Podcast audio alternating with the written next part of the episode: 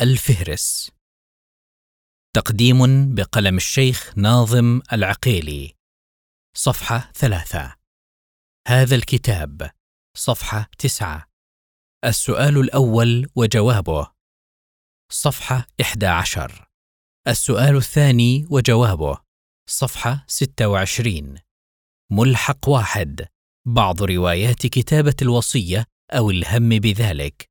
صفحة خمسة وثلاثين. ملحق اثنان بعض روايات المهديين عليهم السلام صفحة 47 ملحق ثلاثة بعض روايات المهدي الأول عليه السلام صفحة 55 في الختام كلمة صفحة 68 الفهرس صفحة 69 والحمد لله رب العالمين.